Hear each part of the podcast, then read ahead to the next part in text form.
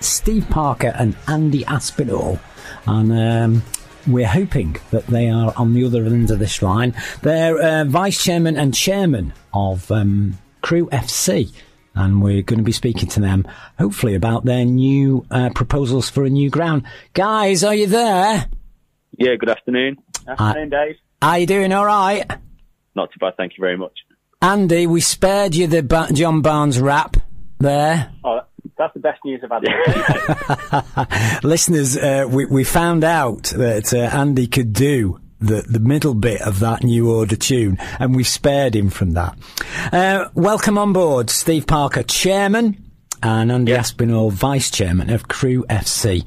Um, the reason uh, we we uh, hooked up with you guys was um, a story that I ran uh, a few weeks ago about uh, a redundant piece of land uh, just off West Street behind the old LMR club, and and that's uh, one of the facets of the story of Crewe FC's search for a permanent home uh, Steve, would you like to just fill in the gaps with that? Um, because it, it, it is, it does form part of the story, doesn't it?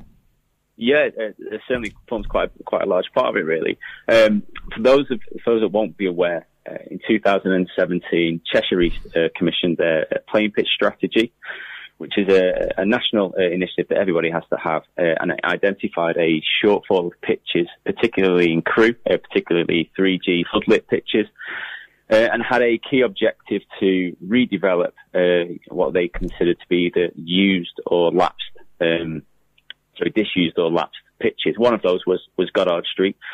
The playing pitch strategy came out in 2017 in November. Uh, unfortunately, in April 2017, that land on Goddard Street had been acquired by, at the time, Wulvern Housing, subsequently the Guinness Partnership, yep. for housing developments. Now, there are several recommendations in the, the playing pitch strategy in, in terms of uh, developing pitches, supporting uh, clubs like ourselves, uh, large development minded clubs uh, for asset transfers. So we started uh, conversations with uh, Cheshire East, Cheshire Football Association, Crewe Town Council about the development of a dedicated facility for Crewe FC and using one of the, the disused or lapsed pitches. Right. So just just just to stop you there. So this this land in Goddard Street was an actual recreation pitch, if you like. Is that? Am yeah. I getting that right? Okay. Yeah, it's a, it used to be a, a, football pitch, and it used to be a really high quality football pitch. Uh, it had a stand and, and a clubhouse, and, and, obviously it fell into uh, disrepair. And, and, I think it was it's, it's probably been uh, redundant uh, in terms of its use now for close to ten years, I, I would say. Okay. Um, so, like I say, it was it was identified in the playing pitch strategy, but those those strategies take a, uh, some time to compile. And during that time, it had been sold to um, the Guinness Partnership for a, a, housing development. Okay. Now that has uh, some conditions on it in that um, they have to provide if you build over um, a, a, playing pitch, an existing playing pitch, irrespective of, of, what state it's in, you have to provide an alternative facility somewhere else. The issue in Crewe is there isn't a, a huge amount of space yeah. to do that. Um, and then in 2018, whilst that was going, whilst that discussion was going on, the, the Cheshire FA also commissioned their local facilities football plan, which echoed really the, um, the gaps in provision, uh, particularly in Crewe, and again recommended our, our move to a dedicated facility as, yeah. as a club. So for the past probably three or four years, uh, we've been uh, bounced around uh, from various sites throughout Crewe. Uh, considered uh, Goddard Street, which obviously got sold. We've yeah. been uh, in discussions around the, the Raza, the back of the uh, Cumberland Arena, which which has its own issues. Uh, Pebble Brook, uh, and, and, a few others, including the King George playing field. And then about 18 months ago, because me and Andy are, are volunteers, um, we've got full time jobs, although it feels like uh, C is one. Um, I know about, the feeling. I know the feeling. Yeah. So uh, Cumberland is that that's where you are at the moment. That's your home, is it? Yeah. So the Cumberland Arena is the has been the home of FC since it started, really in 1998. It's not our facility, um, although we do have a significant. Uh, we, we, do take a certainly a significant amount of time on there. It's a it's a Cheshire East facility. It's for all intents and purposes subleased by Everybody Leisure, um, and we pay somewhere in the region of around thirty five thousand pounds in pitch fees to them every year for, for the use of that. Thirty-five thousand pound. You're you're handing over all that. Yeah, Wow. yeah. It's, um, but it's not yeah. your home. It's Oh. not our home. Okay. Um, it's not our home. Uh, we, we, we, we love it to be, uh, but it's not. There's a there's a few issues uh, that surround that in terms of capacity. So, like I say, we do take up a, a huge proportion of that time, um, but there isn't any spare capacity on there now. So we don't have the opportunity to continue to grow our our club. The facility itself um, restricts us. It certainly restricts the first team in terms of progressing up the football pyramid. Yeah. So we're kind of stuck stuck at, at step seven, so behind, uh, miles behind, likes of Nantwich and Sandbach and Whitchurch in terms of what they can Right. what they can do. And uh, I, I said. I said to the listener, there's 39 teams that you have jurisdiction over in Crewe FC. How on earth, how on earth are you managed to cram 39 teams playing time into the Cumberland Sports Arena? Although it's a, you know, it's a, it's a size, 39 Yeah. teams, that, that's a lot of pitch Yeah, sharing, isn't it? Yeah, it's it's it's a, it's a squeeze. It's a logistically, it's it's always a challenge.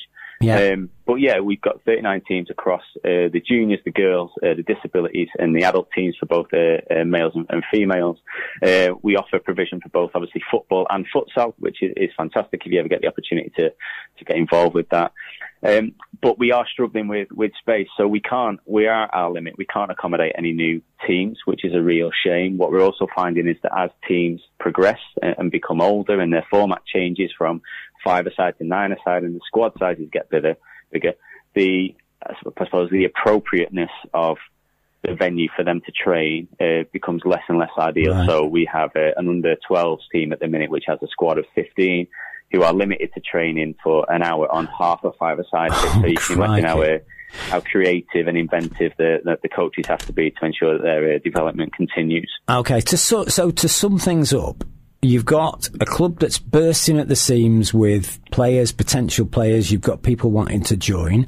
You've got the Cheshire FA saying, "Hang on a minute, you Crewe needs more pitches." That's backed up by the FA uh, saying that that's that's the case.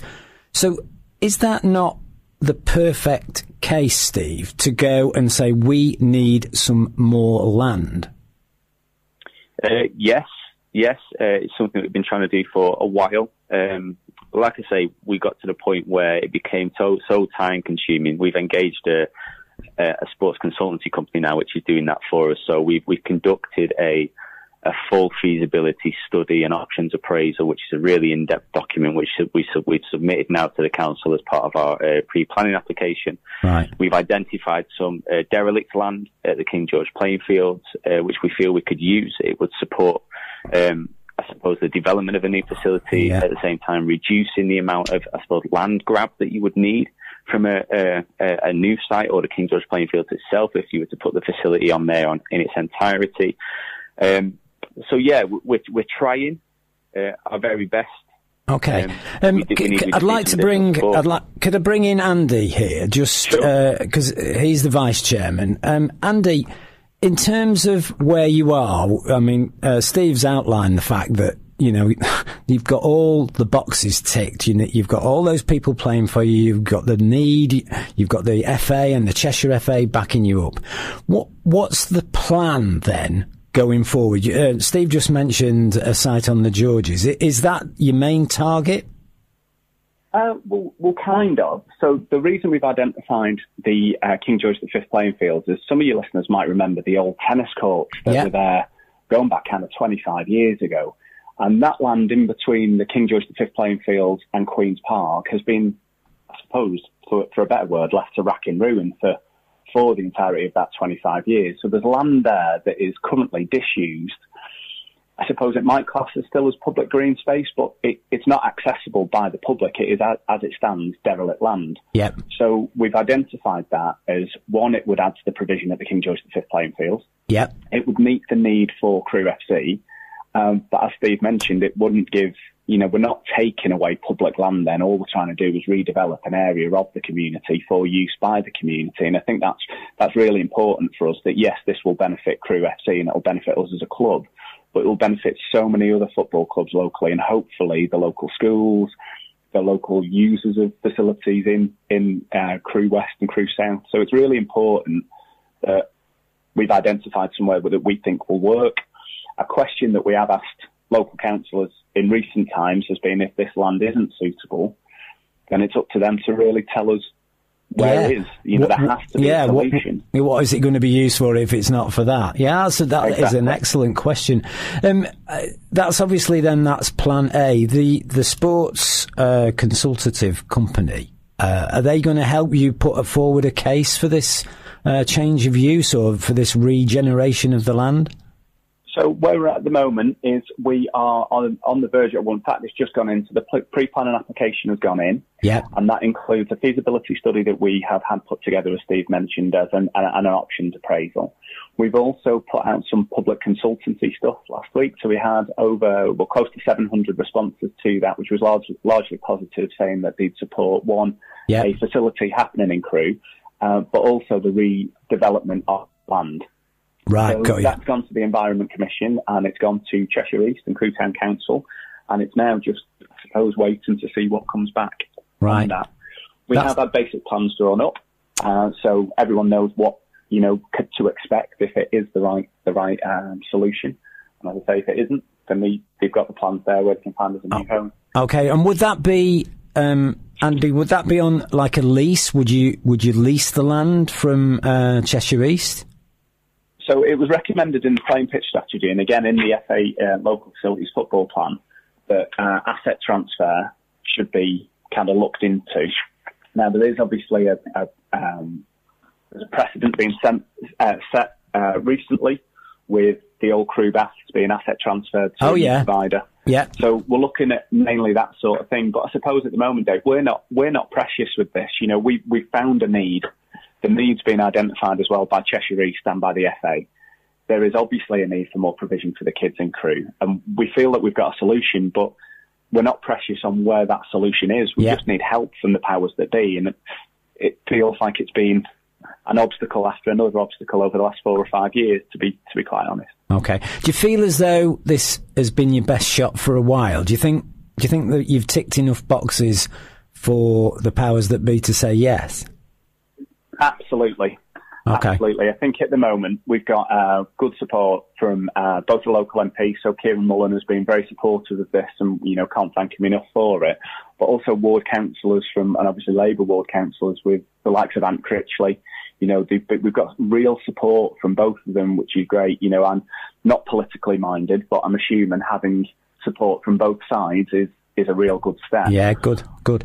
What? Also, what the, oh, sorry. The, um, oh, sorry, Dave. Yeah, I was just about to say also that with the Goddard Street development, your listeners might be aware of the S106 funding. So it's part of uh, the fact that Goddard Street, the old LMR, is likely to be built on by Guinness. There's a pot of £80,000 that is due to go to Crewe Town Council to develop a new football pitch in Crewe. Now, feel like we're in a really good place to be seen as a viable option for that, which would obviously help us with with meeting our range. You know, there needs to be a new pitching crew if, if someone's going to build on the LMR, which is obviously lost recreational land for the town. Yeah. Then we need to be able to replace that somehow. And there's a pot of money there which we'd love to help people spend. Do you know the other thing that I, I read in that story? This the, the Goddard Streets, the proceeds from, from selling that to the developers and Guinness they were going to use that to refurbish and redo um, a sports area, if you like, in Middlewich. Hang on a minute, yeah. what's going on yeah. there? What, that's just, you know, um, that, that's not fair, is it? That was that was our understanding too. I think it was identified as the Sutton Lane playing field to yeah. redevelop a football pitch. Now, with the S106 funding, it's not there to redevelop a new pitch, and I think that's really important with what our what we're trying to do with the Georges. Yeah. So we're not there to build on an existing football pitch.